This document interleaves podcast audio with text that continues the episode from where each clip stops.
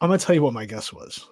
My What guess, guess? was my guess was a 1978 remake starring Donald Sutherland called Invasion of the Body Snatchers.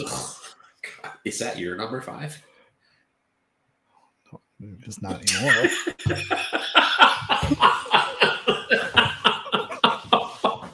it did it it didn't make my uh it didn't make my top 26 so what you're saying is Invasion of the Body Snatchers is not is not indicative of what you typically enjoy for a horror flick. Ding, I get it.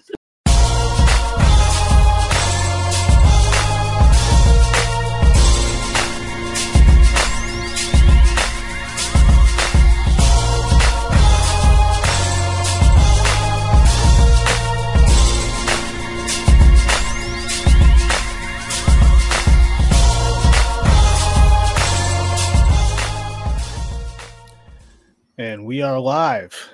Let's go. This is the Dos Padres podcast. I'm Major J. That guy, that guy right there, that's a Sundance kid. We're here covering the Boston sports scene with plenty of other antics and fun mixed in. And we have got a jam packed show for you this week. Sundance, we've got Red Sox fighting for their lives in the ALCS. We've got the Patriots coming off tough loss at home to the Cowboys last weekend. We've got another Fantasy Five segment. We got another round of NFL picks, and we're going to close it out with another top five. This being the Halloween season, we are coming with our top five horror movies. Sundance, how you feeling? And more importantly, what you sipping on? uh still repping the aquafina so Yep. uh We still haven't heard from the reps yet, and I don't know what's going on with that. I, I'm, you know, we're, we're not coming together. I thought they were supposed to corporate sponsor this by now. This is episode five. I, I don't know what's going on. Uh, we're gonna have to reach out. yeah still waiting on the free merchandise from aquafina but um, Not even a let's- T-shirt. no no t-shirts no uh, no keychains um no swag from aquafina yet. So let's pump the brakes. Um it's still early. I'm confident that that sponsorship is on the way. What would you be sipping on this evening major j? Well, thank you for asking, Sundance. Uh, I am sipping on a coffee, hot, nice. with little Bailey's mixed in. Well done You know, yeah, yeah. Well, uh, I'm actually sipping from a mug that I feel like encompasses my feelings on the ALCS right now, um, as well as just the inevitable incoming weather that will be hitting the Northeast in the coming months and uh, weeks and months. And I'm going to go ahead and take a sip right now.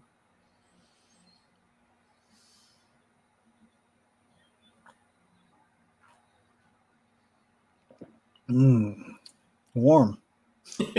well, that certainly sounds good, uh, Major J. Back to the theme of tonight's show. How are we feeling? Um, you know, isn't it? This is just the way of a New Englander. It, really is. I mean, you get kicked in the teeth, you get punched in the face, um, you name it. The insults are there.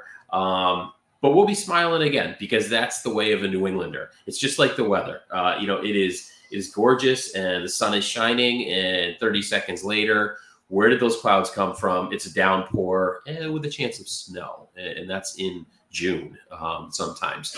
So, you know, we were feeling great about the Sox. I mean, geez, they were uh, they were really uh, taking it to the Astros offensively. The home runs, they, they, I believe they were setting records for you know most home runs in a postseason. I think they had 21. It was it was yeah crazy on those lines. I mean, just you know even just coming in the, the game two and game three alone were the series were uh was insane. The way you know It's great. a few days ago, you know you you know the ups and downs in the series already have been kind of crazy. Off of game one, going to Houston, smacked around, Carlos Correa. Yeah, we know what time it is. Blah blah blah. All right, not looking good. Next two games, next two new games, we we come out and just lace, lace, lace, Yeah. lace. Um, We were just talking about this. You know, Luis Garcia was game two, started knocking him around, and magically he's got something wrong with him. So, so some kind of he's hurt, something's up, and magically he comes off, and they give eight hours to Jake Odorizzi to throw, throw some more, long toss, go in the outfield, spit some seeds, come back, and eventually make his way to throwing a few pitches, just get knocked around anyway. Yep. Um, Yep. and then you know, game three came home, eruption. Uh, was that 12 to 5, 12 Mhm. to 3, 12 to 3. You know, Twelve to three. came out, went out to a 9 0 lead. They give that three run homer to Kyle Tucker, I believe. And it's like, oh, all right, hopefully let's not let them back in it. And we did. It was just, it was, it was a bump in the road. But yeah, man. Uh, Yeah, then games four and five, which uh, y- you know the offense just went to sleep. Unfortunately, um, I wasn't really surprised with Framber Valdez. Framber has not been our friend this season. If you look up the numbers, uh, he in back-to-back starts back at the the early turn of the season, April May. right. Uh, he shut us down. yeah, he was nothing new. Right. I wanted to see get the ball this postseason for the Astros against the Sox. Sure enough, came up really big in Game Five. Um, Astros have been putting runs on the board. Um, Sale gave a valiant effort, As, right? as good as we could possibly have asked for, given what he had shown those first couple starts. Yep. I, I mean, you know, and that's that's the big the big talk now in the news is is whether Cora left him in too long in that sixth. Uh, you know, I wasn't I wasn't upset with it. I you know to me it was a bit a bit of hindsight. I only because he was coming up against lefties. I I don't know that Josh Taylor would have come in and necessarily like I wouldn't have felt good about bringing Josh Taylor in to face necessarily a a uh, an Alvarez or what have you either. So you know, I'm not saying I he should have been left in, but I wasn't up in arms about it like I feel like everyone else has been in the in the you know the typical Boston media about it. Um, I, I think it was just it was a tough spot. I mean, he was he was facing that lineup a third time. Again, he had two big lefties and Brantley and Alvarez. Um, I, I don't know. I mean, who else would he brought in? And, and again, besides Taylor, who do you who do you have face those guys? I think at that point he's probably just like he's throwing the ball well. Let's see if he can get the lefties out. I, I get it; it just didn't work out. Um, but again, I think we got as much as Sale as we possibly could have. And like you said before, I think if the bats had woken up and didn't go 12, 13 innings between runs, we're not as focused on those runs, you know, that he gave up because he left Sale in too long in the six because we're, you know, because some runs are on the board and okay, you know, whatever. But some runs are on the board that changes the complexity of the game anyway. So right. I, I don't know. Like I, I don't know. It's it's very odd that this team went into hibernation for again 12 innings, 13 innings with the bats. All of a sudden they're you know, the pitching becomes an issue. You know, the bullpen obviously didn't look good either of those last two games. Guys seemingly feel like they're pitching like out of their normal roles, which isn't true, but that's what it felt like. Uh, all of a sudden, the defense goes to crap, and Schwarber gets distracted by uh, Altuve running to third and drops that throw to first. And it's like it felt like the August Sox all of a sudden. It felt like somebody It- waved the wand and the. August Sox just popped right back up. And, and I do have one fear, and that is that Cora overmanaged uh, game four with Eovaldi coming in to pitch the ninth. I, I, I would agree with that one. I'm with Uh, you on that one. a lot of friends that I've talked to, people in the office, you're you know reciprocating it back right now. Yeah. Um, I didn't love that move because I did not. I- It was too Eovaldi's your game six It felt starter. too cute. Well, here's the thing. Um, you know, we got this from JD in the Bronx on last week's show. Right. Um, the more times you see a pitcher, the more likely you are to pick up on his tendencies and hit him a little bit more. Just as the. Sox really destroyed Gerrit Cole a couple times. Unless you're season. Valdez, in which case Um, we're it's a, it's a mystery for Well, the well, entire so, season. so listen, th- there's just some guys that, that are there's just some guys that, that are going to spook you, and and Framber Valdez is that guy. He has our number. The great thing is, okay, the great thing is, um, we're we're probably not going to see Framber Valdez again in this series, uh, in games six or seven. Uh, he's done. Um, we have Eovaldi going uh, tomorrow. You hope Yes. that that ninth inning appearance didn't do anything to his effectiveness come Right. tomorrow in game six. Um, I do like our chances in game six. Game seven is a total crapshoot. Uh, I, I, I, I have real nightmare visions of Erod uh, coming off the mound in game seven, second Yeah. inning, down eight around. to nothing, Yeah. and the entire Astrodome or wherever the heck they play Minute Maid Park Minute Maid Park. is is is all collectively asking Yeah. what time is it, Eduardo Rodriguez. Um, you know that's which he he set himself up for, unfortunately. But you know, nonetheless, um, yeah, we, we definitely definitely fear the those the Erod blowups that we've unfortunately seen too many of this year. Um, before he kind of went on this this hot stretch recently, but th- those have those came way too frequently during the season. Uh, where he just if he doesn't have it, he doesn't have it, and yeah, second third inning, he's gone because he's given up five six earned, and he's walking off dejected, head down, etc. Um, yeah, like you said, it makes you wonder. Going back to Cora, uh, he he obviously knows Erod, knows his pitching step better than anybody, and including that stuff. I think he's definitely clued into those types of things. Would he potentially look past Erod to make that start and go to a Pivetta? I think he would actually. I Yeah, and, I and I'll- absolutely think he would. you and I have talked about this. Uh, I said this before. I don't think Alex Cora deep down really likes Eduardo Rodriguez. They those two have had their spats, Yes. and and quite Yeah. frankly, Erod has taken the higher road most of the time. um, I don't think Right. he. I, I I believe he's a free agent to be this this coming uh, off season. Eduardo Rodriguez. check, I believe don't he's, think coming eligible. up. Yeah, right. I, I'm pretty certain he's a free agent, and I would be shocked. You're right. Actually, not tell his agent explicitly. I'm I'm done. I am Yeah. not going back to Boston. Yeah. Um, I, and- I think I've heard that been speculated a bit throughout the season that that you know what his future is going to be, if at all, with with this team.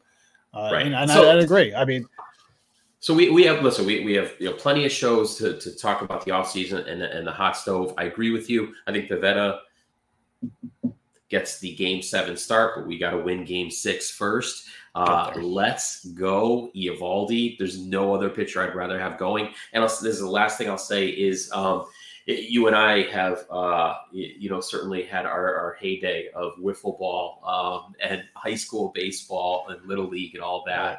Uh, which counts for absolutely nothing in the professional sports world. But you'd have to agree, an off day when you have a slumping offense is probably a good thing. So this travel day, I think it Right. helps the Sox right? more Absolutely. than it helps get, get get them out of their heads. Take a breather. Reset. Refocus. They know they've already won a game and, and knocked the socks off the ball, so to speak, in game two. They know they can go back and do it. This team, in general, with, with this whole season, and especially through the playoffs, is not fazed long term with these Right. types of situations. They know how to regroup and Yeah. refocus. Cora knows how to get that, that that get this team. Not that he needs to, but he, he always has his finger on the pulse of his team, knows how to get them right. I, I I'm not I'm, concerned that- obviously, but And, and on that note, with Cora pushing the right buttons, it's a long flight to Houston. I he's queuing up. He's 100%. queuing up uh, Game Five from the 1986 ALCS against the Angels when Dave Henderson took Donnie Moore deep, and the game it, Yeah. it was people were punching their tickets for the Angels to go to the World Series. right. Um, I think Cora is putting a little bit of that on the jumbotron in the plane, and they are going to see that you know we can win on the road. We've done it. We're going Right. to do it. Let's get it done, boys. Let's, Let's go. Just, like you said, just get that first one. We'll worry about game seven when we get there. But I think they're going to definitely rally on the fact they have Eovaldi on the mound. And going back to your point earlier, I don't think that ninth inning situation the other night is going to affect him. I, I, I think he's he's past any any type of mental issues when it comes to that stuff. I think he's locked in. He Mhm. knows his job. He's going to go out there. He knows that was an out of out of character. Out, you know, it wasn't his role. It just that was you know what you wad it up, you throw in the trash and move on. Now he's going to lock into what he's what he what he knows. He's going to go in, and it should be a good game. And they, they just need to come in and knock Luis Garcia around like they did game two. Um, and like your friend Pedro likes to say, who who is Luis Garcia? Who is Luis Garcia? Who is Who Luis is Luis Garcia? Garcia? When the Boston media little asked rascal. Pedro Martinez, "Who's pitching for the Astros? Are you afraid of him? Who is Luis Garcia? We are not afraid of Luis Garcia. No. Absolutely not. And Let's sure go. Poppy, Poppy behind the behind the scenes calling the game for Fox uh, or FS1 is is going to be right there, um, cheering the same thing. So, yeah, I guess we will. Uh, a week from now, next show we'll be talking about either uh, Sox in the World Series or sad faces Red Sox wrap up heading into, like you said, hot stove. But Yeah. all right. I think that uh, wraps up our Sox talk for now. Uh, so, Nance, as we move into our next segment, you and I, I think we agree. We appreciate everyone who is following along with us so far to this point. Um, if anyone out there, if you're watching on YouTube, please like, comment, subscribe, turn your notifications on so you don't miss any future shows. Uh, if you're catching us uh, the audio feed through your favorite pos- podcast provider, please rate and review. It would mean Click, the world to click us. that little click that that little like button, that little Yeah, thumbs little up. thumbs up. Just Go just ahead click it. It takes click on um, just a moment. And if and if you really want to, it'd be nice, you know, hit the little red subscribe and hit the little bell too. But whatever. Um, it would mean a ton to us. We'd even might even be your best friend if you did. Uh, all, all right, all right. Enough plugs. Where are we going next? you Major know where we're going next. We we are we are taking on some Patriots talk here. Um, We're taking on Bill Belichick, is what we're doing. Um, I am happy to dive right into this. please, please. And I got a bone to pick with the Hall of Fame coach. Listen, I I am a, a number one Bill Belichick fan. Um, I, I watch Bill Belichick a football life religiously before and during every Patriot season. Good old YouTube. There's two parts to it. It's such an awesome behind the scenes take. I believe It's, in Bill. Belichick and his leadership. How Talk to me. Yep. Oh boy. he missed something. He he he missed something really big on Sunday. So Hmm. if I could see as a fan watching on my TV at the end of the fourth quarter that his defense was completely gassed. Guys weren't even rushing the quarterback. They were so tired. They got down in their three point stance. The ball was snapped, and they would stand up and they would just kind of look around as if, okay, where's the ball going next? The defense was gassed. Therefore, Major J, why on fourth and three near midfield in overtime do you punt the ball to Dallas, who has carved you up left and right? Um, I don't know how you feel about that call. I think this game is on Belichick. If, if Oh, you I, ask me, I'm vehemently um, with you on this. I yeah, I, this, I this was felt a like miss on his like part. Um, it uh, th- th- hold on, Th- this this was a dual Belichick. This was a Steve dad oh yes, Belichick. This this correct. was this was defensive coordinator and and head coach. Steve Belichick should have grabbed his dad by the arm, thrown him on the field, called timeout to the officials himself before the punt team actually punted the ball, and said, "Dad, our defense is done. They are toast. They are. They can't stop anything right, Right. now. They couldn't stop a five-year-old handoff. You cannot put our defense back on the field. The game is over. I can guarantee you, the game is over. Why? And what happened? It, we Belichick has made these gutsy calls in in the past Yeah, where you've said, "Oh boy, I hope they get this fourth down," and sometimes they do, sometimes they don't. This one was clear, and Belichick has said it in the past. Right. If if the defense isn't stopping anybody, or if the offense isn't scoring any points, he's going to go one way or the other, and he's not afraid to make a gutsy call. yeah. That was the game. I've said my piece on it. He should have gone for it. And oh, I, I And 100% him. agree. And that's the thing. I feel like there's been a few of these, not a ton, but there's definitely been a few of these this season where he's made these calls and it's left you thinking that doesn't seem like something Bill would have done even a year ago. Like it's almost like who is this new exciting? You know what he maybe he thinks is a new exciting Bill Belichick. It's not exciting. It's, It's stressful. It's hurtful. It, it, it makes me want to throw up. Yes, Um, at times. And you know, especially when you've got a team on the ropes and, like and here's the- Dallas. right and, and here's the thing it's it's when you go it's when you go into the office when you talk to your buddy off to the side a family member a dad or brother whatever and you both finish each other's sentences in, in overtime i really didn't like oh when they punted yes i mean when people are talking about it in that sense you know that this was a bad call. Um, right. And it was a bad call. They should have gone for it. And there's always, you know, we know there's always the armchair quarterback, second guessing, etc. But this is this this goes beyond that. This is just when it's a universal head scratcher again from somebody who you're accustomed to generally making the correct decisions when it comes to play calling and, and, and situation management. This that one in particular is a, is a, is a perfect microcosm of this, where you you're just left like Bill, what what? Like, did Eric Mangini jump in and take over your body for a, a few plays? I don't understand. Like, it just it came. He he's he's usually much more adept and aware when it came comes to situations like you just pointed out with a gas defense to say, okay, we're going to need to take a shot here because otherwise we're, we're just handing them points. There you go. I, I don't know. And again, with a team like Dallas, it's not like it was, they had been, even if they were gas, it's not like they had been stifling that offense. Like that, they were starting to hum. And we know what they are, even if they weren't humming, we we know what they are. They're a high power and octane, you know, high octane offense. Yeah. Like I, I just feel like you, you, it was like not even just playing with fire. He was playing with an inferno. Like I don't, I don't know. I just, I don't understand. No, Dallas is is loaded. I mean, they've got they've got two skill position players at at the critical positions on offense. Yes. I mean, they've got two good tight ends. Uh, they've got two really good uh, running backs. They've got three yeah. fantastic wide receivers. I mean, uh, you know, at this point, maybe four because Quincy Wilson's out there making incredible catches. That catch he made was a fourth down on the sideline uh, to extend that play down the stretch. That ended up leading to the game-winning touchdown to Lamb. Um, or no, I'm sorry, that was that was the extended catch to go out to, to so they could tie the game to, to force an overtime. I mean, he's there four, really five when you think about it. Think got Dalton Schultz at tight end, you know, and that's only because they Michael Gallup um, hurt in IR.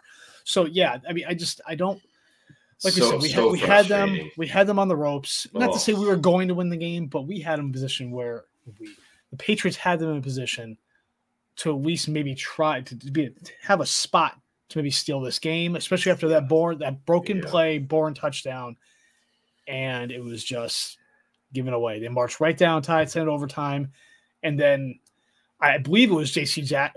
correct me if I'm wrong. I think it was JC Jackson that had that that bad coverage. Well, really, he just bit too hard on the the play fake that went to Lamb for the touchdown to win in overtime.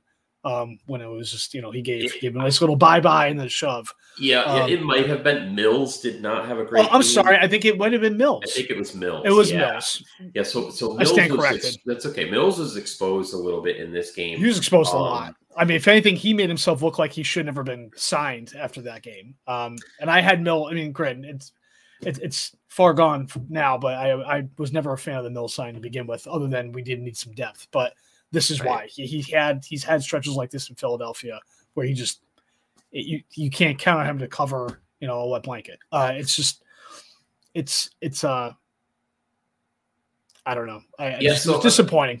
Oh, oh, so I'm glad you just said that. As a friend of mine in the office said to me when I said exactly that to him, I said, you know, it's just a disappointing loss. And he stopped me and corrected me. He, he literally stopped me and corrected me. And he said, he said, not disappointing loss. That's a tough loss. And he's right because these are games that they should be winning.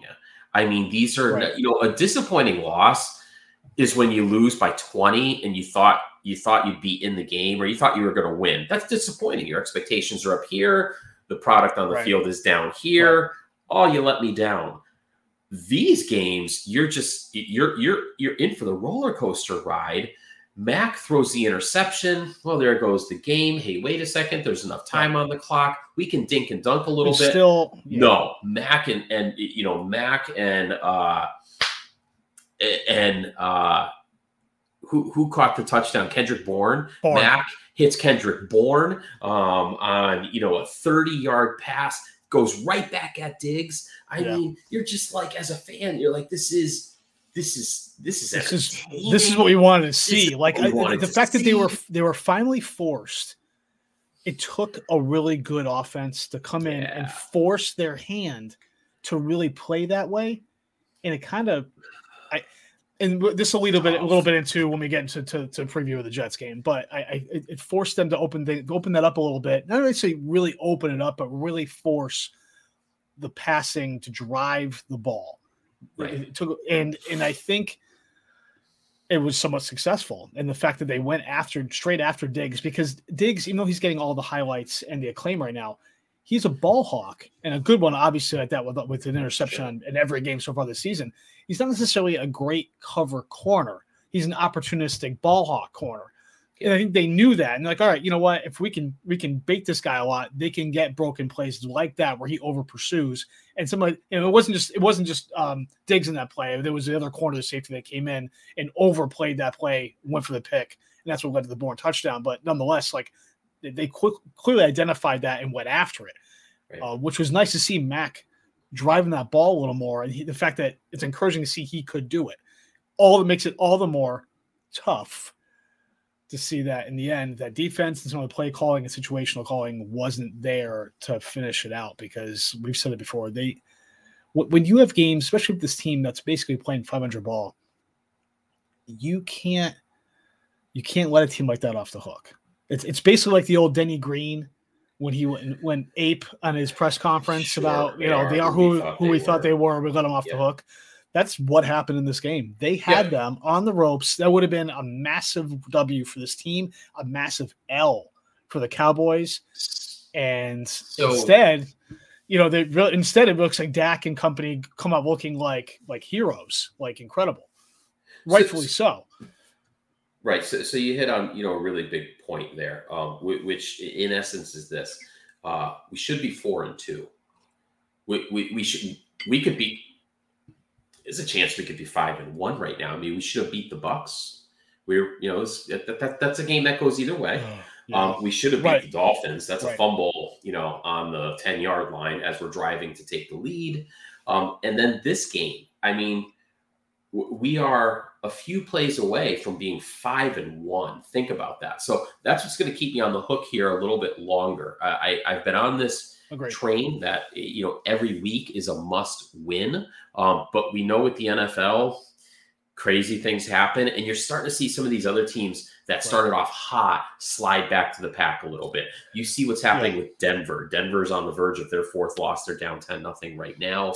Um, yes, they are You've also seen Carolina come back to the pack a little bit. Wow. I mean, you know, certainly McCaffrey's a big player for them. Uh, we all know that. He's right. he is the team. He is the offense. He is the safety valve that they they rely on so critically. So so the good news is let's preview right uh, if we can the, the Jets game. Yes. Um, well, I'm going to do it again. Same thing as Houston. I mean, we we better win this game 30 to 10. Um, air it out. I want to see both tight ends uh, with touchdowns in this game. Jonnu Smith has got to get on track. Agholor's got to actually hold on to the ball. He's, he needs um, to actually catch the ball. Right. He yeah. needs to stop alligator, alligator arms some of these yeah. passes. Uh, you know, a good point on, on Jonnu. Uh, and I actually saw this just tonight. He was back. He, he's back uh, run blocking this past game. Yeah. Run blocking on 70% of his snaps.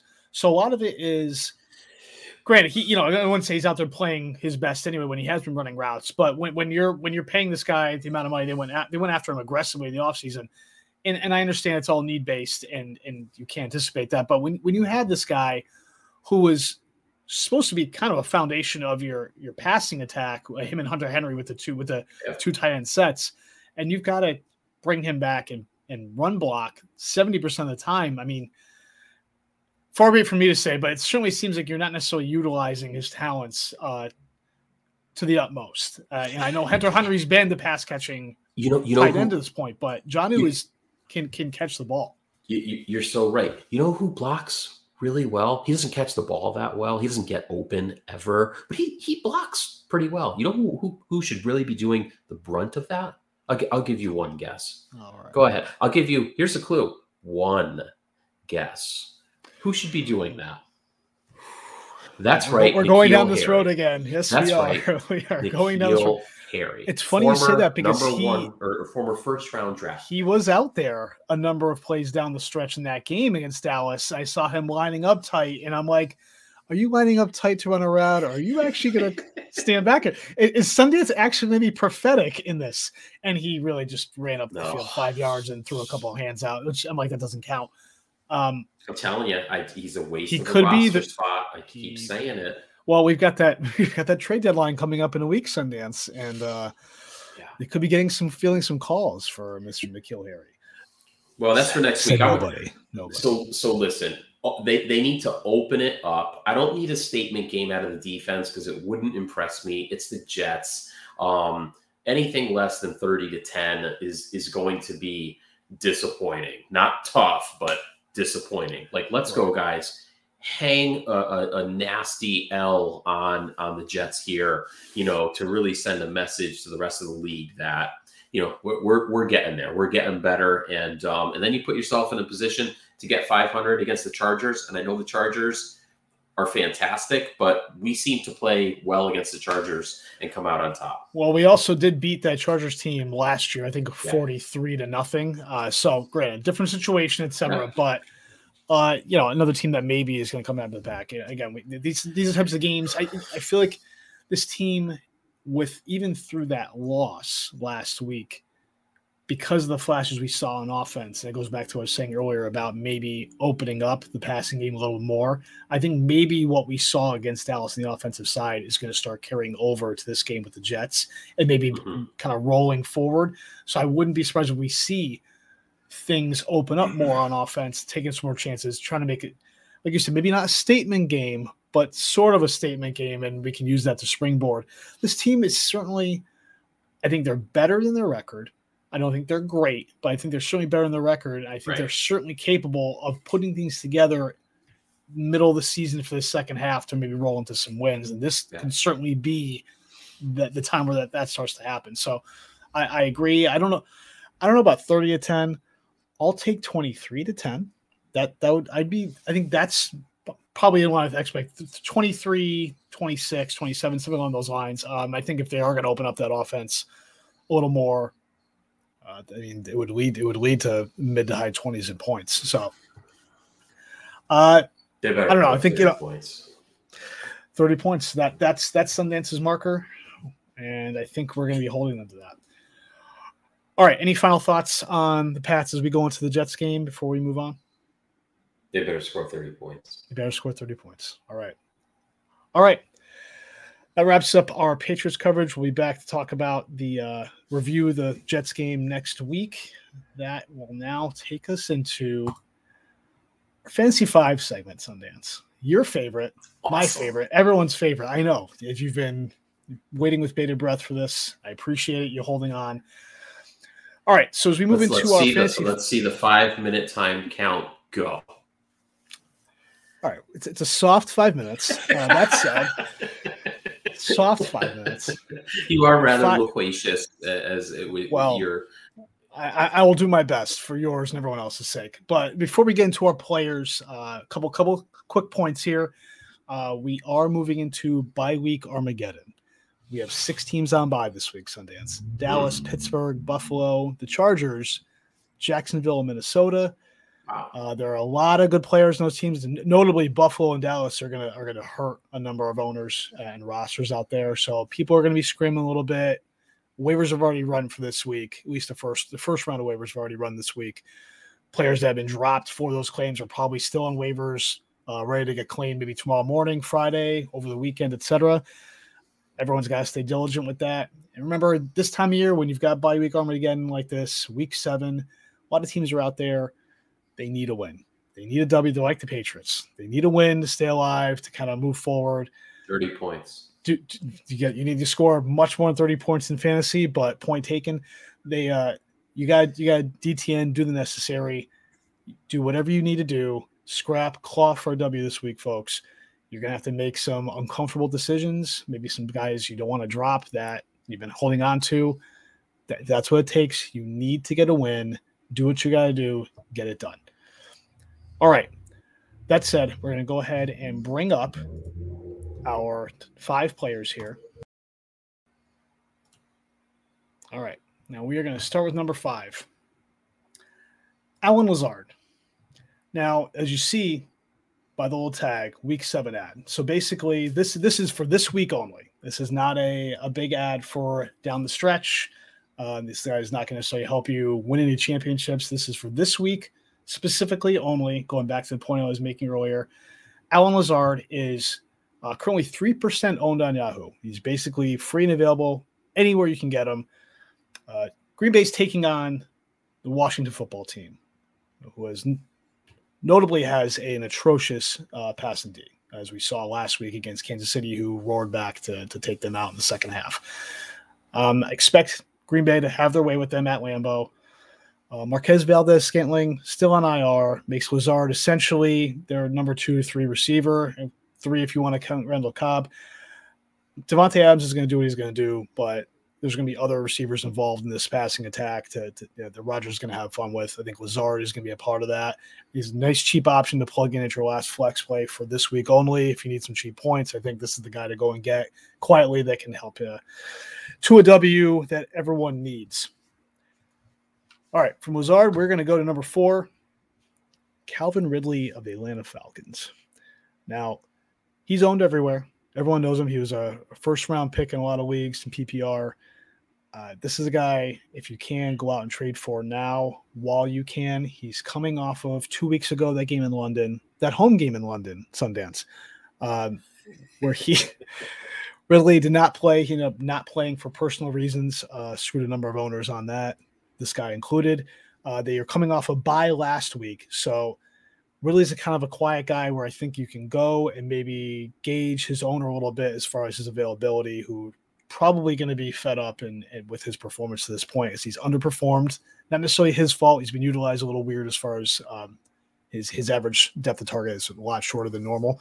I do think the Falcons sign, uh, showed a lot of signs of the offense coming out a little bit with that game a couple weeks ago in London against the Jets. Uh, I think Pitts is starting to emerge, which is going to help really a little bit. Matt Ryan's been playing well his last three games, eight interceptions, no picks. I think things are far, finally starting to move a little bit for this team as far as getting some cohesion offensively. That's just going to benefit Ridley. I think he finally gets back to normalcy and towards expectation with where we drafted him at the end of the first, early second round, established himself as the alpha. Falcons have a nice schedule coming up, I believe, eighth in terms of strength of schedule against the pass. I now that we've already established that Stefon Diggs was the the big trade target for the receivers last week. Now Ridley takes over that number one spot in terms of going and trading for a receiver. I would go out and get him um, at a reasonable price if you can. Number three, Damien Harris. Sundance, you can perk up for this one. Damien Harris of the New England Pats. Uh, if you own him, within reason, I say you go out and explore trying to move him to see if you can get something for him. Um, at this point, he, you know, as we know, he's been getting beat up a little bit the last few weeks. He had a chest injury, some stuff here and there. He's starting to cede some snaps and situations to Rhamondre mm-hmm. Stevenson a little bit. I think that's starting to shake out to be more of a timeshare as the weeks wear on. I think exploring getting something of value for Harris now while his value is still pretty good. Even though he had a rough game last game out, I still think his value is high enough where the name value is there. Is a Patriot. You, you might get something good for him uh, before this turns into a full blown timeshare in the backfield. Uh, Sundance, one other thing, you, you can help me out here. Another reason that you may want to, to look into moving him. See, see the graphic here? You yes. see the way he's holding the ball right there? This is actually taken just moments before another presumed fumble that we know he's been having issues with. So the fumbles are not helping the situation at all. Oh, get it off the screen. can we move on to all fantasy right. tip number two? Or sure, we can. Trade Damien Harris. All right. Number two, Michael oh, Michael Gallup. Gallup. I know this name. Yes, you do. Uh, he is currently on IR for the Cowboys, but uh, he's 41% owned on Yahoo right now, so he's he's readily available. He might be on some other f- folks' rosters in the IR slot. Either way, if you can if you can pick him up or add him, I would absolutely do it. And it's really um, indicative in general I want any piece of this Cowboy offense I can get with the way they're running. I think they are just going to keep getting better and better as season goes on. If it means getting Michael Gallup as a piece of it when he comes back, fine. Uh, it, it's also indicative in general. I'd be going out and trying to trade for and buy uh, CeeDee Lamb, Zeke, anyone else that I can get my hands on in this offense right now, especially with the fact that they are on bye this week. So if any of these guys are on rosters and teams that you you can identify that need a W right now, maybe you can get them a little cheaper than you normally would have been able to. So I would Mike Michael Gallup or any other Cowboy if you can. But Gallup being the most available one, I'd go and add him if you can. And until he gets activated off IR, you can stash him in your in your IR slot until until they activate him. All right, brings us to a number one, Rashod Bateman, receiver from the Ravens. 28% owned on Yahoo uh, at the moment. Surprisingly low, given the fact that he was on everyone's, mm-hmm. admittedly, on everyone's ad list this week for waivers. Uh, he was their first round pick out of Minnesota this year there's a reason why the Ravens made it a point to draft a receiver in the first round this year, folks. I know this team has been primarily a, a run heavy offense. They needed to add more receivers to that to that depth chart behind um, Marquise Brown. Bateman started off slow, had a had a groin pull or groin injury that, that kept him on pup early. He came back last week for, for his first game. Ended up playing a lot more than they thought. Two thirds of the snaps he was on the field for, 22% target share, uh, which is only going to go up. Uh, the Ravens love this guy. Sammy Watkins is still hurt. And again, going back to the point, Ravens are primarily a run offense.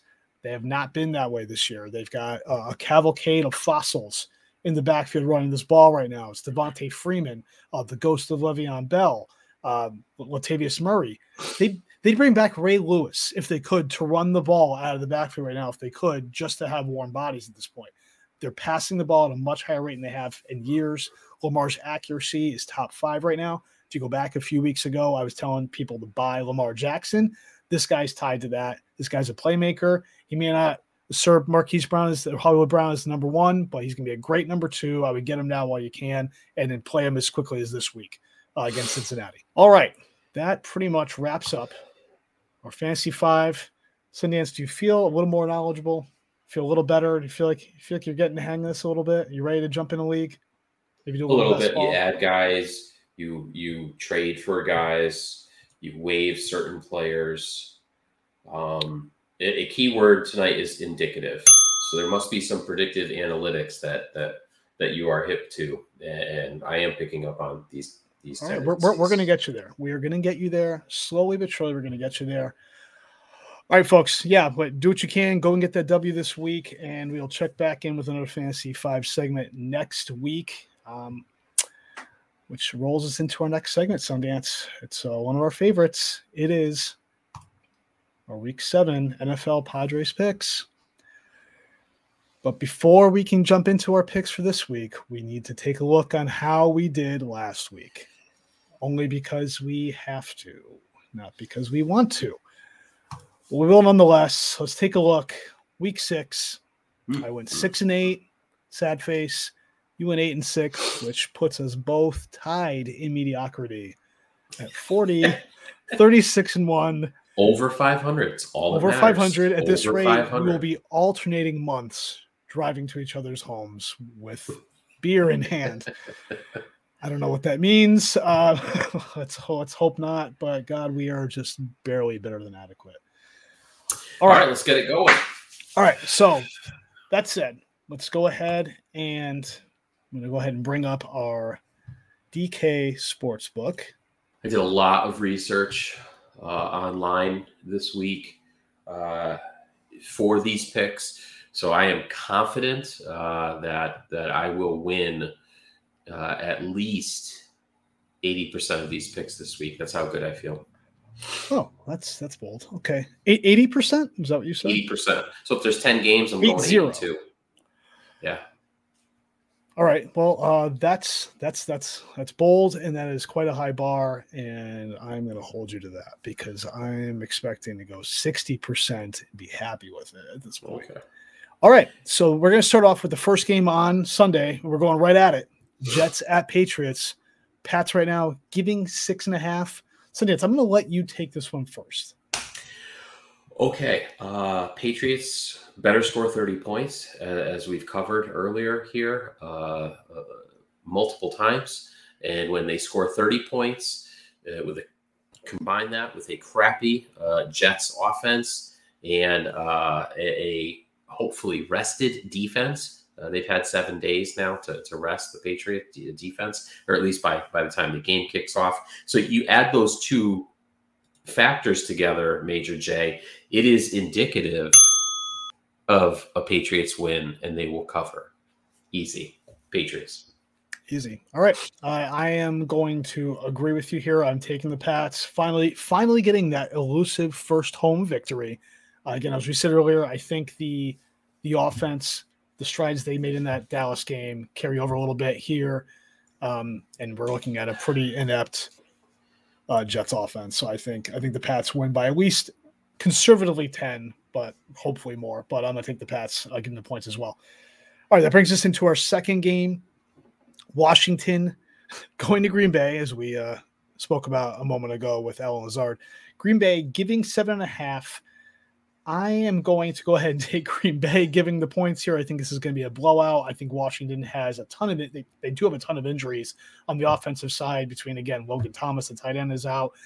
Uh, Antonio Gibson playing with a stress fracture in his leg, missed the fourth quarter of the last game, had to have MRIs. He may not even play. Uh, Taylor Heinicke's kind of coming down to earth a little bit. I, I just I think there's a lot going on there uh, that they just it, it's it's not going in the wrong direction. Uh, again, the passing uh, defense is terrible. I think Rodgers and company just goes and embarrasses them. So absolutely taking Green Bay, given the points. Uh, yeah, I'm going to take the Packers as well. I'm not going to pick against Aaron Rodgers at home. Um, it, you know, it was pretty rather funny uh, the way he taunted the Chicago crowd uh, this past weekend, uh, letting them all know that he owns, owns them. them. He, owns he them. still owns them. Uh, right. He he will forever own them. Uh, I don't know that he owns Washington. Look it up. He probably does. I'm taking Washington.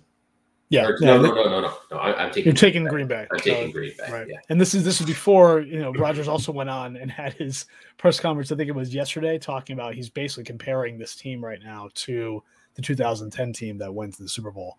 Uh, so that's interesting. I'm, I'm glad he's got high aspirations for for his team. I don't think they're that good, um, but they'll, no. they'll, they'll win this game and they'll cover. Absolutely. All right, so it takes us to our next one o'clock game. That is Cincinnati going to Baltimore. Baltimore giving the six. This is one I'm actually looking forward to. I think this could be a really good game. Sundance, what's your play on this? I think this is two good football teams that are going to play uh, some smash mouth football in the first half. I like them to air it out in the second half. Uh, I'm actually gonna roll with Cincinnati on this one. Um, you know, Lamar is definitely coming into his own this season, uh, not establishing himself, but he's starting to find a rhythm obviously. Um, but I, I, like what Cincinnati does. Uh, they spread the ball around quite a bit on offense. Um, and I do think this is going to be an offensive game in the second half. So I'm actually going to take uh, the Bengals. Uh, they are not for an upset, but I'll take them with the points. No, I like it. Uh, I'll be honest. I'm actually taking Cincinnati with the points as well for, the, for those exact reasons. Those exact reasons. I, I think that with everything Baltimore is doing on offense, Lamar, etc., I think Cincinnati can somewhat keep pace with that with those receivers. Yeah. So Cincinnati has been a very as great as those receivers have been, as great as Burrow has been, they've actually been a very run heavy offense in neutral game, game scripts for the most part. I think this is the type of game, kind of what you're alluding to in the second half, that's going to force them to not say scrap the run, but let let Burrow loose a little bit more yeah. and take advantage of those receivers. I think they're able to um, to take advantage of that and keep that and run that score up. I would definitely take the over 46 and a half on this, but I'm absolutely taking the Bengals plus six. So that takes us to our next game at one o'clock. That's the Chiefs going to Tennessee. Kansas City giving the five going there. So Tennessee coming off their big home win on Monday night against Buffalo. So now back to back. That, that's quite a back to back schedule there with, with having Buffalo then Kansas City at home uh, two high powered teams. I, am actually going to be taking Kansas City in this game. As impressed as I was by Tennessee last week with how they, they, they took down Buffalo, I don't feel like they can replicate that. I honestly don't. Not two weeks in a row, even if they're at home. And I think Kansas City, I think starting that second half of that game against Washington last week, starting to click and find something. I think that that's this could be the start of a role for them. So I'm definitely going to take uh, Kansas City given the five. Uh, so so can we clarify here? Who's getting the five points? Tennessee is getting the five at home. Tennessee's getting the five. Give me Tennessee. Yeah. Okay. Uh, Tennessee at home getting the five points. I agree with you. I, I don't. I don't think they're going to win, um, but I, I, do actually think that they will keep up uh, with Kansas City. And um, yeah, Tennessee's got heart. They, they are a team that they've uh, got that beast named Derrick Henry. Who they do. So what does that tell you? That tells you that if they get a lead, they can control the clock a little bit. Um, so yeah, I'm going to take Tennessee. That's a good point. All right, great. So next game is going to be Carolina going to the Giants. Carolina is giving the two and a half. What do you think about this one, Sundance? Oh, Carolina all day. Uh, I, I, talked to my Giants insider in the office this week, and um, it's it's been it, it, the cat is out of the bag. Uh, the, the Giants are just an atrocious football team. And here's how you really know that. I mean, put aside the inside information I get in the office uh, right, from right. from this New York Giants uh, connection. It's amazing what you're privy to to begin with there. So, well, look at my picks percentage. Um, now, this week, right? What what you always have to be leery of, and I'll wrap this up right here. You have to be leery of players and coaches when they ask the fans to be patient and supportive instead of right. booing and criticizing when they're right. not and doing and that worrying well. about accountability. Exactly. Um, you know, that's never a good sign. Um, geez, I thought Joe Judge was on track here. He may not be, uh, and and he may not be back next season. I'll say that. I, I think I said it a week ago. I'll say it again. You know, he's he is he is it's a dumpster fire over there, and so uh, I will take Carolina all day.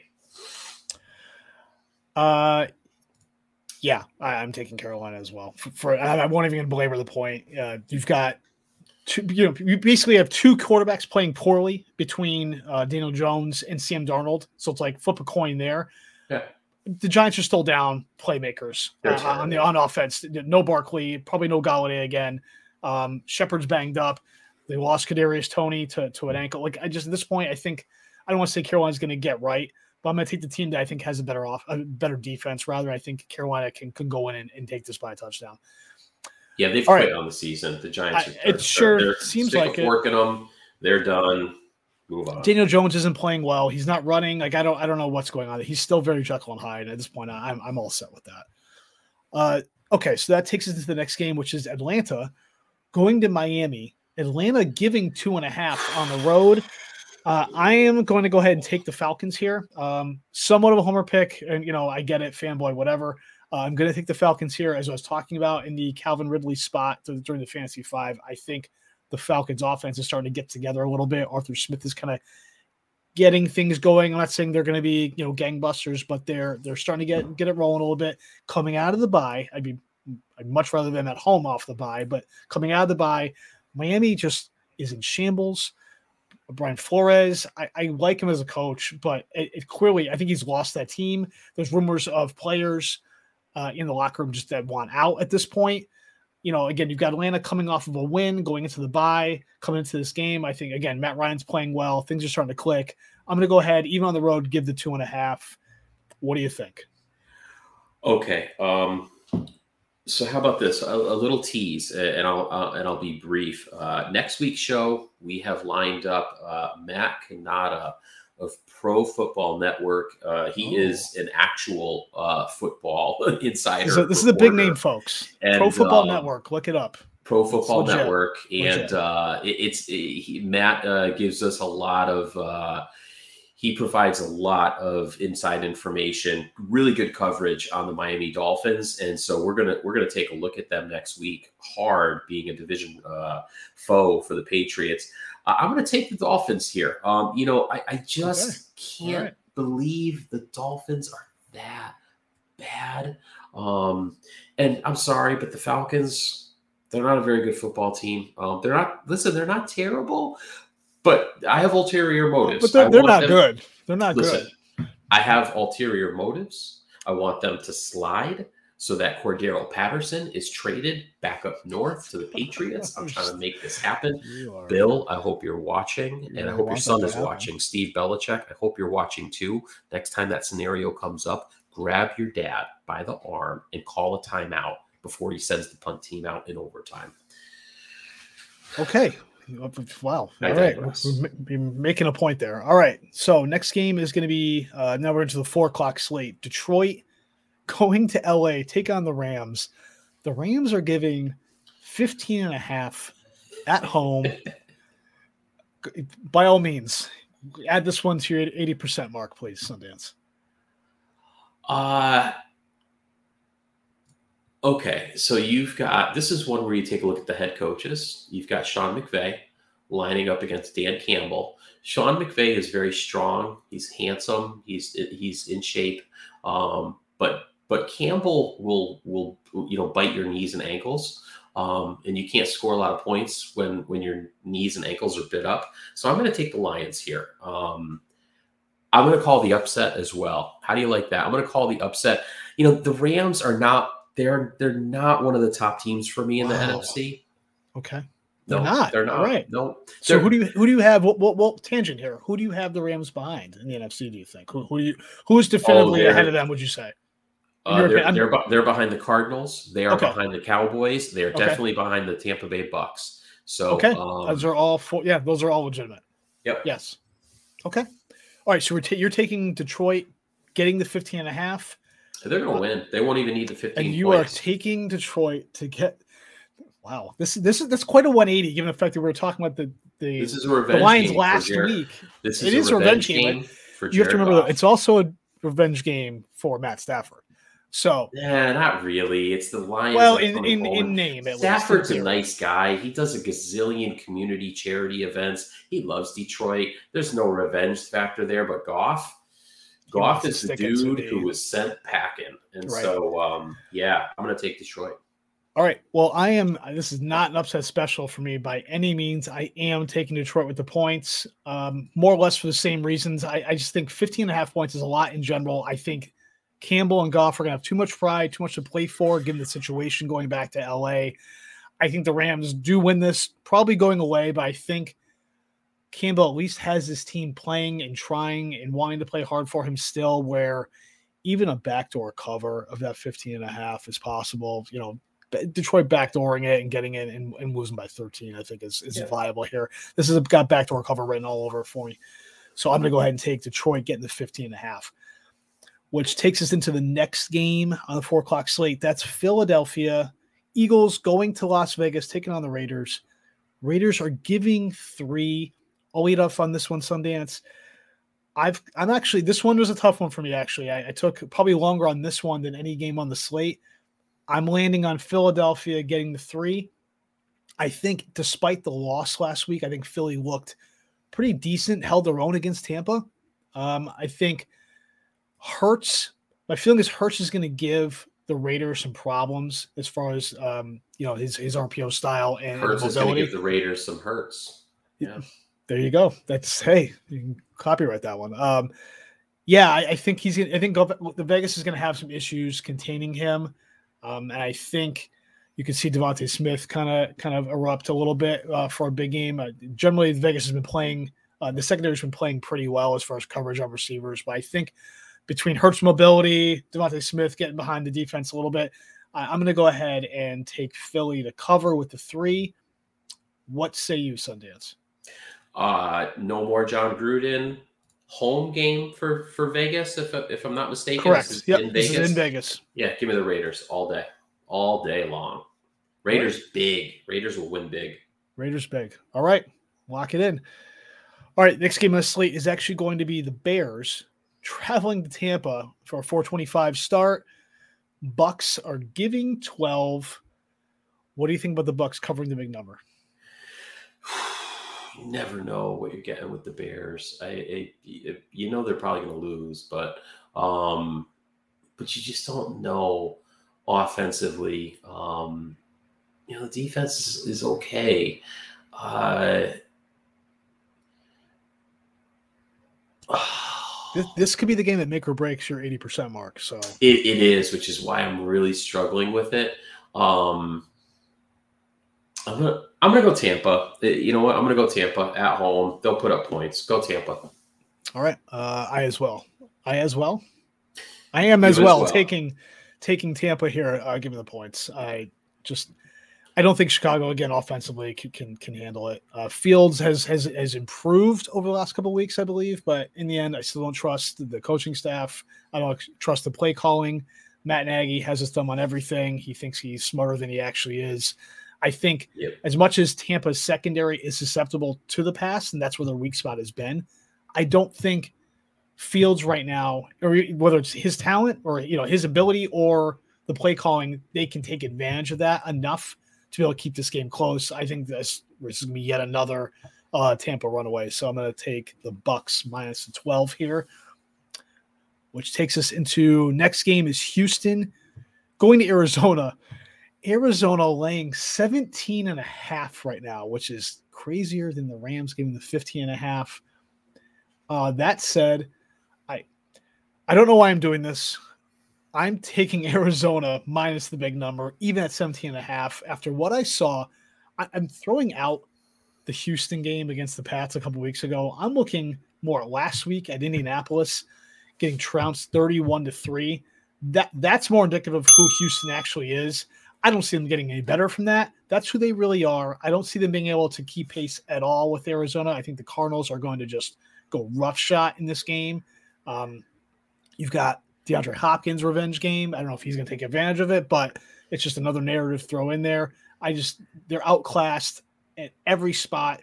I don't think there's any problem for the Cardinals here, and I don't think I don't think Cliff Kingsbury is going to have any issue with running up the score to get this to keep this this momentum going for the Cardinals. So give me the Cardinals giving the 17 and a half. Okay, so again, I have a Cardinals connection in the office, as you know, uh, someone who is directly linked into Cliff Kingsbury. Um, I have some information. Ryan Gosling. I, I it's me. It's me. Your, buddy, okay. uh, yeah, Ryan Gosling uh, and Cliff Kingsbury. Um, while Arizona is going to win this game, they're not going to win it by that much. Uh, so I'm actually going to take the dumpster fire Houston. Uh, I will take them even on the road. It's not a revenge game for DeAndre Hopkins. It's it's when guys get traded to a better place and and, and they are looking back like, "Thank you very much." Well, it's there's just no, re- there's no revenge not, going really trying to get revenge so, per se. Yeah. Right. So I'm gonna I'm gonna take Houston. Uh, and one quick side side note, production wise, Major J, uh, when you do go back and edit this one, if you would, if you could maybe somehow find a way to put a bell in every time you say the word indicative. Uh, I, I think that is the buzzword this evening, and I you you have not hit the limit yet, but I, I want you to just keep that as a side note production. If we could do that, indicative, indicative. Ding. I think it's been dropped at least a dozen times. Is that gonna be for both of us or just for me? can I ding you for that as well, please? you can ding me for that as I, well. I plan on it. Thank you. All right. Uh indicative dings. Noted. Takes us into the 820 game. Oh man. Colts going to San Francisco, traveling cross country, Niners giving four and a half. Sundance, what do you think on this? Who's playing quarterback for San Francisco right now? It's going to be Garoppolo. It's going to be Garoppolo. It's not confirmed, but it, all, all signs are pointing to him coming off the calf. Trey Lance isn't even practicing with his knee. It's going to be Garoppolo. Okay, and the Colts are somewhat showing, you know, some guts and some life. Yes. Uh, I don't like them on the road. I'm not going to take them. I will take San Francisco. Okay, I am actually going to take the Colts getting the four and a half. Uh, for the reasons we actually just said there. Uh, them as a team and Carson Wentz individually, they're all starting to click a little bit. I, I obviously you play Houston; it's a get right game in general, but I think in, I think overall things are starting to kind of gel and work together a little bit. T.Y. Hilton came back last week. I'm not sure if he's ready to go. He he actually got nicked up in that game, but he potentially could be there as well as another weapon for Wentz. Wentz in general is just starting to starting to play probably the best ball he's played in maybe three years at this point. Sure. I think things are starting to come together a little bit. San Francisco, they're good. Something's still a Something's little off, off. I I can't agree. put my finger on it. So I think this is one of those games again.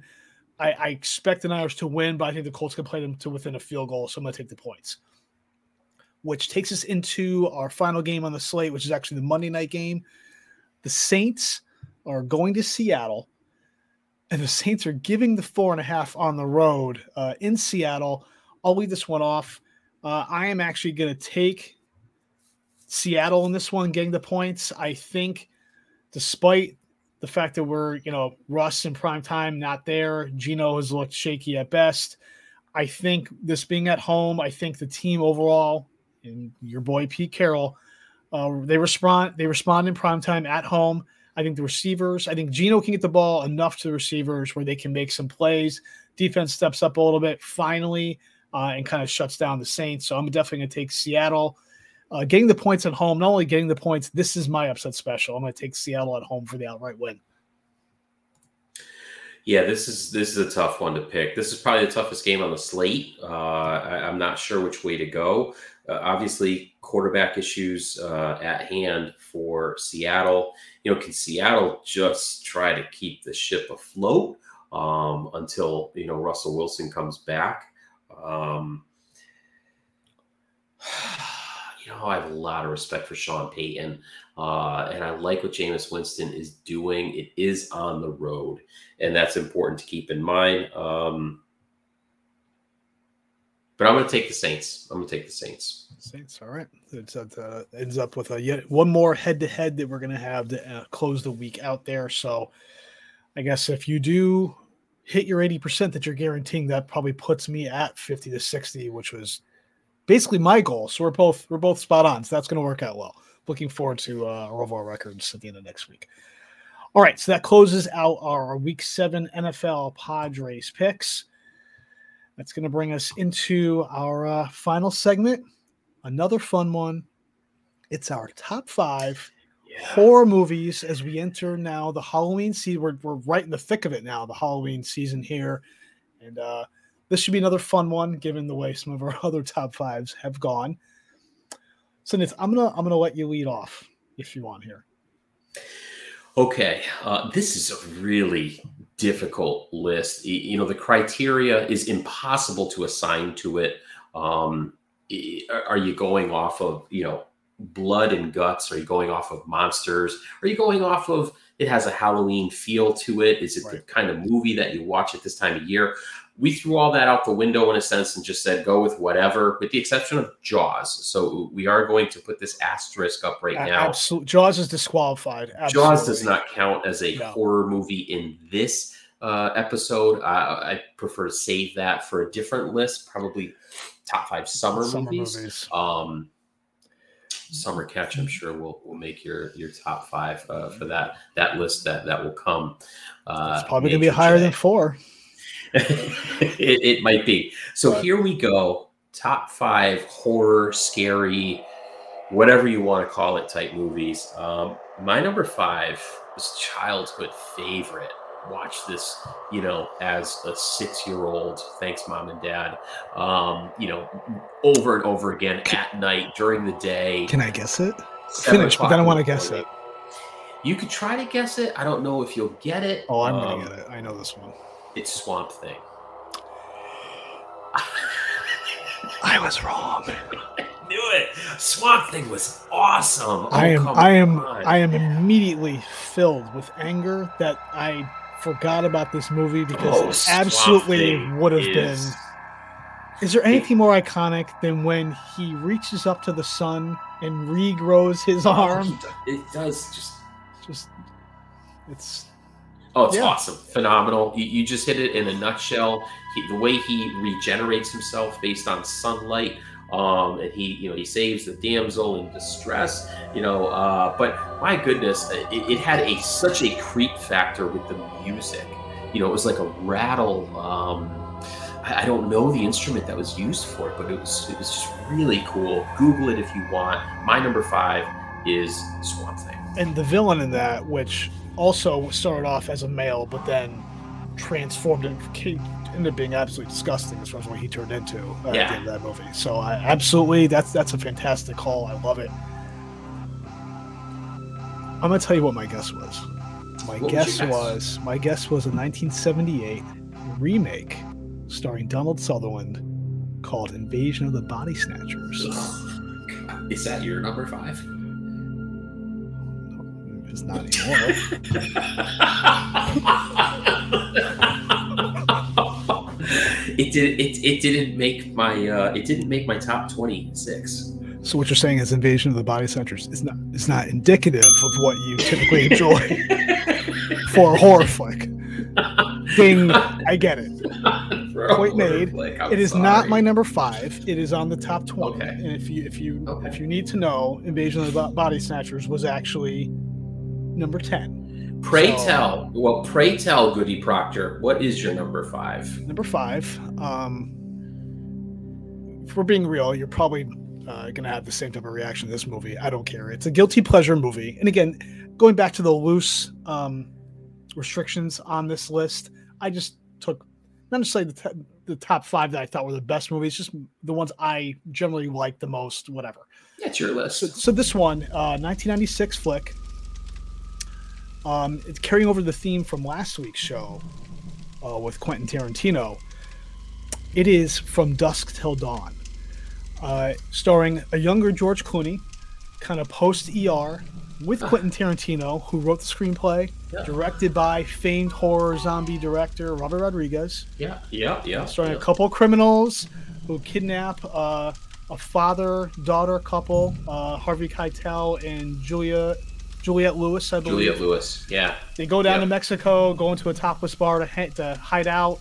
Turns out that bar is filled with vampires. Um, Yep. Some awesome cameos in this movie. Uh, it was my first exposure at the time to Danny Trejo, who ends up uh, Oh, not Danny Trejo. realizing Danny Trejo was also in one of, one of my other favorite cult classics, Desperado, with Antonio Banderas and Salma Hayek, who's also in this movie, directed by Robert Rodriguez.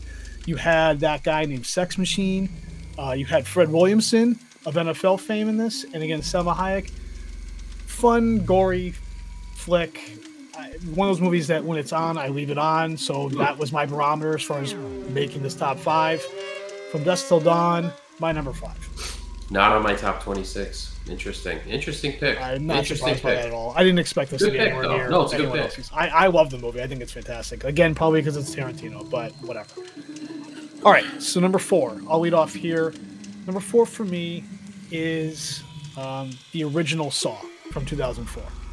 Uh, for me, this movie kind of brought back the genre a little bit. Um, you know, we had you know the heyday of the horror movies and the franchises from like the 70s and the 80s with the Nightmare on Elm Street, Friday the 13th, all, all that stuff.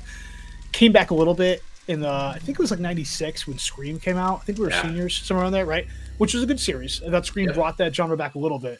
But for me, like Saw really brought back the horror genre. Um, No, it's a And- franchise, too. yeah, Jeez. right. And thank you. It's nine movies now. Uh, with I didn't see the last one with uh, Chris Rock, but I thought the original. Usually, I'll go with originals when it comes to these because they, they set on they set the pace for the whole the whole thing. But uh, I thought it was a really ori- original script.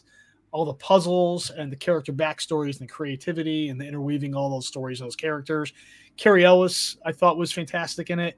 Twist Great. ending, Yeah, which you didn't really see a lot of until this came out. Um, I just I think it's you know I think it's again set the franchise up, set the genre up again for the next 15, 20 years. Saw is number four for me. What's your number four? Well done, Saw. Um, again, you know, this one comes right out of my childhood. Parents of the Year, 1982. I think I was five years old. This one was, you know, rented from the local VHS rental store. This is this is Wait a pre minute. Did, blockbuster. did you This say 1982? 1982. Oh boy. Uh, I, I, I, I, I have a guess. I'm gonna let you go ahead. So I'm not sure why my parents let me watch as many horror movies as they did as a child growing up. A slight psychological scarring. Um, Uh, because Sam and Martina are awesome. fantastic Shout out. parents. Yeah. Shout out, uh, Sam and Martina. American Werewolf in London is Wrong. my was number wrong. four. But Oh, great this- call. And again, I'm gonna be honest with you. I'm actually angry that one completely evaded me for this, and I'm yeah. I'm frustrated it did because that would instantly make at least my top ten. This Yeah, was this it- was tough. It Okay. was done so well. Uh, the makeup artist uh, won an Oscar, I believe. Um, his name escapes me. I, I couldn't even begin to guess it. Uh, but I, I do know that he actually won uh, an Oscar uh, for best, uh, you know, makeup job. Uh, David Naughton, Griffin Yes. Dunne. Griffin Dunne is phenomenal. He keeps coming back. He's as coming back. Victim Fantastic.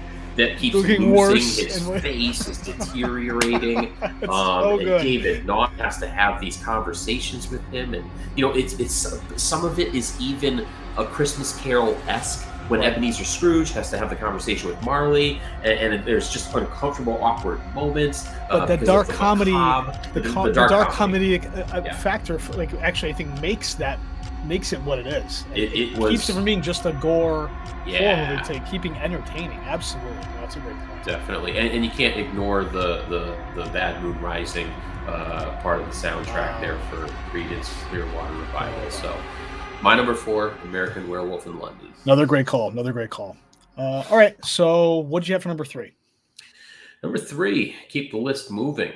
This one is this one is a little bit more thriller than it is horror, um, but it is a phenomenal movie. I watch it every October, and it is Zodiac. Um, Zodiac with Jake Gyllenhaal. Uh, this is a David Fincher flick. David Fincher has a very Okay. specific directing style. It is Yes. deliberate. Um, it is uh, very uh, time uh, sensitive. He, he captures everything about the era that he is filming about. And um, this was, you know, obviously took place in the late 60s, early 70s. And Robert Downey Jr., I tell you what, if you're a Robert Downey Jr. fan, this was his absolute finest performance yet. He is arrogant, smarmy, humorous, uh, and brave all at the same time. Um, this movie, flat out, so many good actors are in this one. Anthony Edwards makes a little bit of a comeback, um, playing. Uh, Anthony Edwards. he plays a detective uh, alongside uh, Mark. Uh, oh gosh, his name escapes me, but he's a phenomenal actor today. Um, number three, Zodiac. Uh, you, you got to watch that movie around Halloween. It's just, it, it- it's just a fantastic, well done film. I'm gonna have to check that one out because I, I will admit that one has evaded me. So Zodiac. All right. Mark Ruffalo. Mark, Mark Ruffalo. I had a feeling that's what you were trying to get out there. Yeah. All right. All right. So my number three. Uh, this one's going to be somewhat cliche, but I, it's you know again going back to what I was saying before about the you know the 70s 80s uh, franchises when when horror was kind of in its heyday. Uh, number three for me is the original 1978 John Carpenter John Carpenter uh, film Halloween, the original Halloween. Oh, Jamie Lee Curtis. Uh, you know, a lot of these franchises could have made the list. Uh, for me, Halloween stood above the again the Friday the Thirteenth, the uh, Nightmare on Oh, Elm yeah. Streets, all Oh, those, yeah. all those. This, the original Halloween stood above those for me because, not to say it was in and of itself believable, but comparatively, it was somewhat believable. I mean, it was just. I mean, it was a guy. It wasn't a burnt up ghost with a, you know, uh, with a claw with with blades. It wasn't um, some lady's son who drowned to death in the pond who never dies. I mean, this was a guy who, you know, murdered his sister at six, was in a mental institution for like 15 years, escaped, and just naturally wanted to come back to his old neighborhood and satisfy some murderous urges. I mean, that, to me, that resonates. That seems like that's legit. Okay, I buy oh, that great. and he, and he threw Great an incredible mask on. I mean, that William that, Shatner. that, Yeah. that that mask is fantastic. William Um, Shatner face. Yep. you know, I just thought it, that- that that is the epitome of like old school horror when we go back to what you know what movies kind of transcend. And I think the original Halloween, granted, it's it's gone off the rails with with Right. the number of movies in the franchise. We have a Halloween Kills out right now, available on Peacock. It's not a plug; it's just the truth. Uh, I actually might watch it. But nonetheless, I, I think the series has been interesting. I think it all started with that first one. I think the first one was still horror, close to its finest. I'll take Halloween all day if it's on. Number three for me. now we're gonna roll into our top two summits, and this is so my number two from 1982, uh, also a John Carpenter flick. This is what I thought you might have been getting at with with, with one of your earlier picks, um, with American Werewolf in London. It was not that, but number two for me, somewhat another guilty pleasure movie. So bear with me, starring a, uh, a young, er, Kurt Russell in Antarctica with a group of scientists who end up battling this alien organism that takes over the bodies of its victims. Um, John Carpenter's The Thing.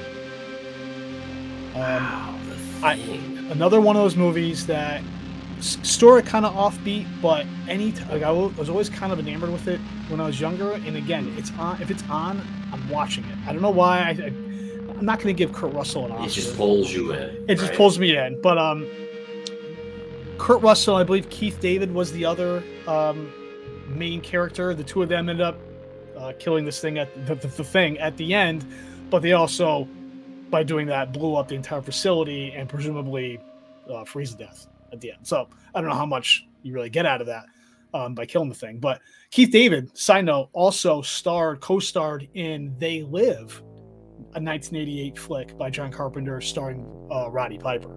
Um, Rowdy Roddy So, Piper. Roddy Roddy Piper. Keith Piper. David or David Keith? I'm not sure. No, I'm not sure. Two first names. I mean, Yeah, but you'll find guy, it either way. Google. That, that guy. Um, but yeah, number two is Good the thing for me. What's your number really two? good pick. Uh, the Thing, by the way, is, is one of my dad's favorite movies. He always really enjoyed The thing. That does not so, surprise yeah, me whatsoever. A little it. bit of a classic. It didn't do it for me. I, I haven't watched it more than once, um, so it was not a favorite for me. Um, my number two is it's a classic. All right. Uh, it is not one that I will watch alone. Uh, Oh. And I, I can say that as a 43 year old man on the verge of 44 within a month. Um, I am not going to, it could be broad daylight, birds are chirping, neighbors are mowing the grass, kids are playing wiffle ball in the street.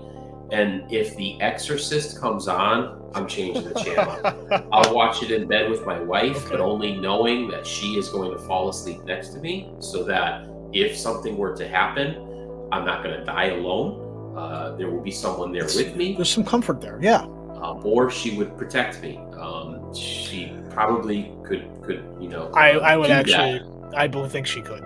if I came up against this. But um, my goodness, uh, this was an instant classic. Uh, it freaks you out. To your point, um, I'm not overly religious, but it had that feel of, Yeah. oh, this is kind of possible, I guess. I, My parents took me to church. The devil is real on one level. Um, Right. and and the ending was so bittersweet when Father Karras takes the demon out of the girl, falls out of the window, dies down below. Um, it is just the the absolute. Uh, it just it- it- when I was doing this list, I googled a couple things.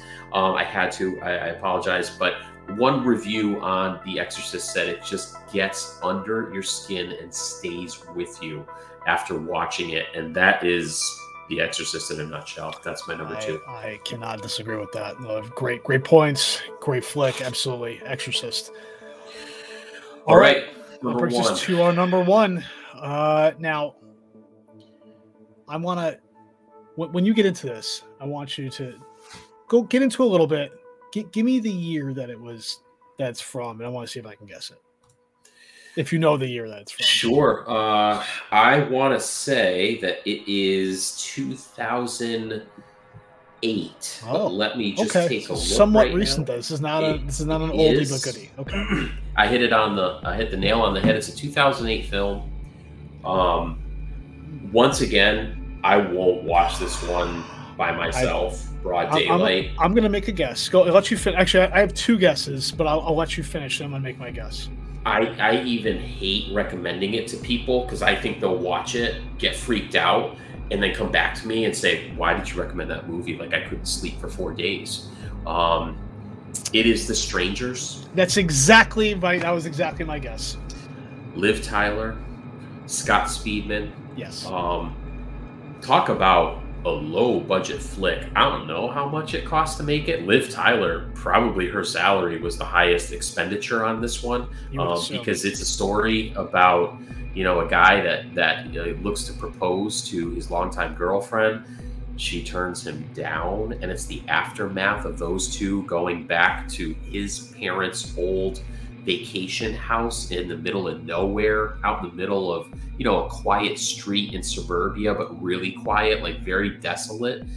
And these strangers come knocking on the door late at night.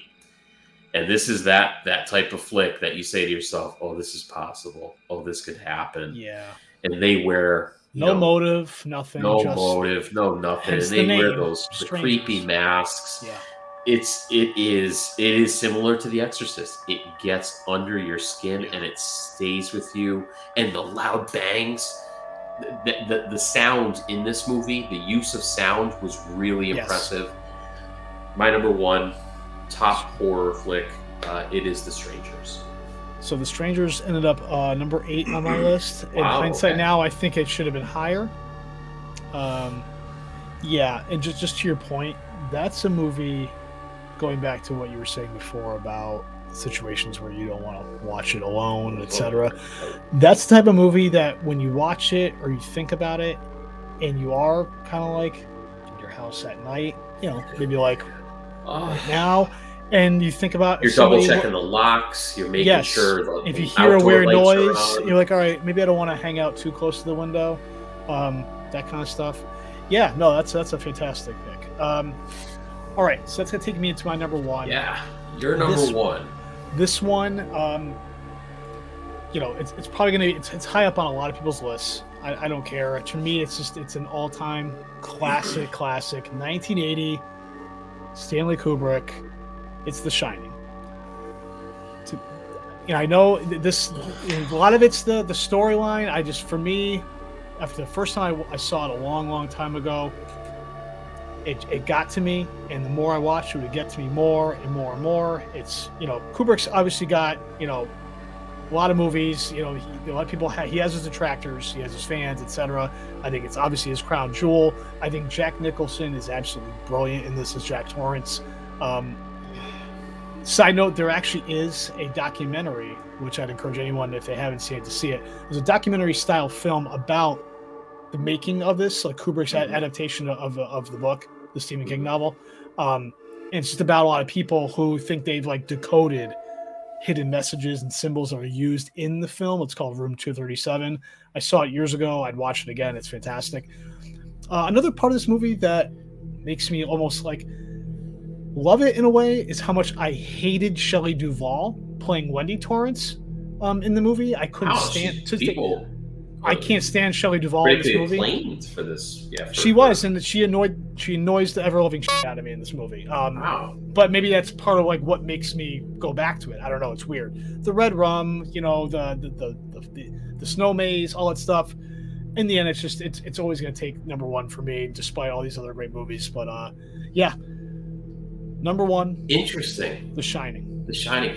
I, when that movie comes on, I change it immediately. Not because I get freaked out by it, but I just, just don't it. like it's, it. Um, no, it's it, it is nails on a chalkboard. It is going to bring on a migraine. I don't find the creepy factor to be overwhelming. I find the entire film annoying. I will say I am outvoted on that in my own house. My wife, my kids, they think it is phenomenal. That they, they they tell me you know, every every Halloween season that I am off base.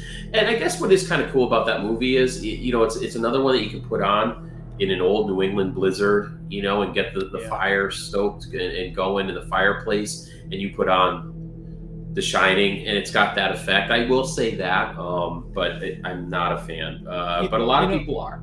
It's funny, you know, your, your earlier point too about the strangers. It's. Uh, it somewhat applies to me to this movie as well. Again, the use of and sometimes lack their use of sound in the way it plays. Like I think that's what for me that's what makes it kind of critical element. Factor. Critical element for for for most horror movies. You know, it, it's always indicative of right. uh, you know foreboding. So. Yeah. All right. Uh, so that wraps up our uh, our top five horror movies.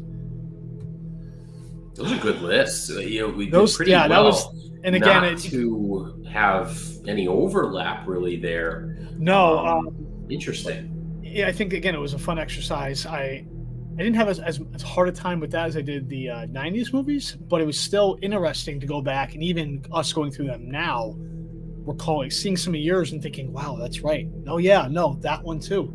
Yeah. And even just doing this got me in the mood to want to watch more again. Right. Yeah. And, and, and which brings me to, to actually side note, another side note is that there were a couple that I think potentially could have made the list, but I admittedly hadn't haven't been able to watch them. And one of them I wanted to watch last night just to see if it would make my list, and I didn't have time. Yep. Uh, the Jordan Peele movies, Get Out, Yep. and Yep. Us. Yep. I haven't seen either one yet, and, and, and I hate to say that because I want to see them, and I just haven't made the time. Um, by by all accounts, they're amazing. So uh, you know, I guess you throw honorable, honorable mention to those as well. Uh, were I had Get Out like- at number twenty-three. That was number twenty-three. Okay. It made my top twenty-six. Um, Get Out was was definitely you know, any any notables that you want to throw out there that didn't quite make the top five? I'm curious now. What Uh, else? What you th- that you know you kind of had a tough time with them, but that made your top twenty, but didn't necessarily get into the five. Yeah, I, I hated not putting Sleepy Hollow in there. Now, Sleepy Ooh. Hollow is not the movie that creeps you out, but it is my go to Halloween flick. It just brings me back to old New England. It is, I love, and I know it takes place in New York. I'm okay there, um, but it's New England esque. And uh, anything around the Revolutionary War times gets me. Um, Right. So, certainly, I had Sleepy Hollow. That was number seven. Texas Chainsaw Massacre was eight. Uh, Okay. I, I wanted to get that up there, and and, Yep. and lastly, Pet Sematary. Um, I- Ooh, Yeah, Pet it was- Cemetery. it was number eleven for me. I couldn't Oh, get it. Another one I forgot about. I admittedly Couldn't forgot about it. that. Yep. Number So 11. Texas Chainsaw Massacre, you mentioned that. That was 18 for me, even though I probably could have gone Okay. higher. Um, one that I had a tough time. Let's put this way: my my final cut from the five. This is where I had a tough time, you know, juggling. My number six. I, I don't believe you're a big zombie guy. Uh, 28 days later. Uh, Cillian, Killian Cillian Murphy. Um, I also believe He's 2008. Uh, that's a fantastic flick. Um, Yeah. it, it, it obviously is about a zombie apocalypse, but there's a lot more to it in terms of um, societal downfall and a lot of creepier things that go on that aren't related to the to the zombies. Um, number seven actually was an absolute absolute classic. I wanted to get this in my five as well, and I couldn't. Uh, was the original Psycho? Mhm. Yeah, Sorry. that's Uh, Yeah. Anthony Perkins. Uh, Al- you know, that's Alfred another one that if it's on, yeah, it's a Hitchcock. I think you know, it's obviously one of the, the godfathers of, of of of horror and thriller. Um, you know, there, there, there are a lot of your your standard ones here. Like another one that I, I really liked and ended up falling kind of down because it just wouldn't make it. At number eleven was this movie called Black Christmas, um, which is essentially. Are you aware of this movie? Okay. it didn't make my top twenty-six, but I'm aware. I, I am aware. You know, okay. movie. I just only because I think it has some novelty to it. I enjoy it because of the novelty. I, I definitely skew towards the older movies, um, just because Sure. the grainier nature of those films uh, kind of like draws me in. Um, but yeah, then you had your some of your classics like Friday the Thirteenth Part Two at seventeen, uh, Poltergeist came in at twenty. Yeah, Stuff like that. But- I had that one too. Okay. All right. So I think that that pretty much wraps up our uh let's go wrap up that segment and it's really gonna kind of wrap up our show uh at this point. So you know, we, we we're gonna be coming back next week. Uh, another another big episode. You know, we're gonna come back, we're gonna be talking about the Sox either in the World Series or we're wrapping up the season and looking towards the off season. Uh, hopefully the former, not the latter, but we'll find out. Uh, we're going to do a little review on the Pats Jets, uh, and we're also going to look and preview the Pats going to LA, take on the Chargers. We'll have another fantasy segment. We'll have some more NFL picks, and we Yeah, can. and remember uh, Matt Canada from Pro Football Network. He'll give us his Yes. take on the dumpster fire Miami Dolphins, and is there any miracle in Miami? for this season. Is there any way they could sneak into the playoffs? Is is does their schedule allow for anything there? We'll talk to him next week as well. Well, clearly they're they're going to be back in the upswing because they're going to be coming off of a big win at home over the Falcons, according to you. Um, That's right. Part of your eighty percent, but sure. Uh, we're gonna have so we're gonna have some more more NFL picks. We're gonna go over that, and then we're next week we're gonna come back with another top five, another good one. Credit to you again, Sundance. We're coming back with '90s rap songs. Uh, and if no one had figured out figured it out already, uh, these top fives the last few weeks are pretty much indicative thing of our age bracket because we keep coming with this holder stuff with the 90s, but that's fine. We're, we're not ashamed of that. We love it. So another big show next week. Uh, that said, we're gonna go on before we get out of here. We're gonna go ahead and plug us a little bit here. You can find us on Instagram and Twitter at two, the number two, Padres Pod. Uh, we're also on Facebook now as well, Dos Padres Podcast. Uh, if you're watching us on YouTube, as we said before, please like, comment, subscribe. We're not going to beg, but we're kind of begging. Uh, turn notifications on so you don't miss a show in the future. Um, if you're listening to the audio, we're found uh, on most of the main platforms uh, Anchor, Spotify, Apple Podcasts, Google Podcasts. Please rate and review. We love you for it. Sundance, what do we say? It's all part of our world takeover.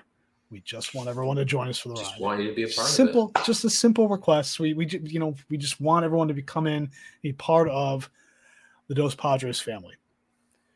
There it is. All right. That's the Sundance Kid. This guy, that's the Sundance Kid. Don't forget it. I'm Major J. We are the Dos Padres. Hasta tus sueños. We are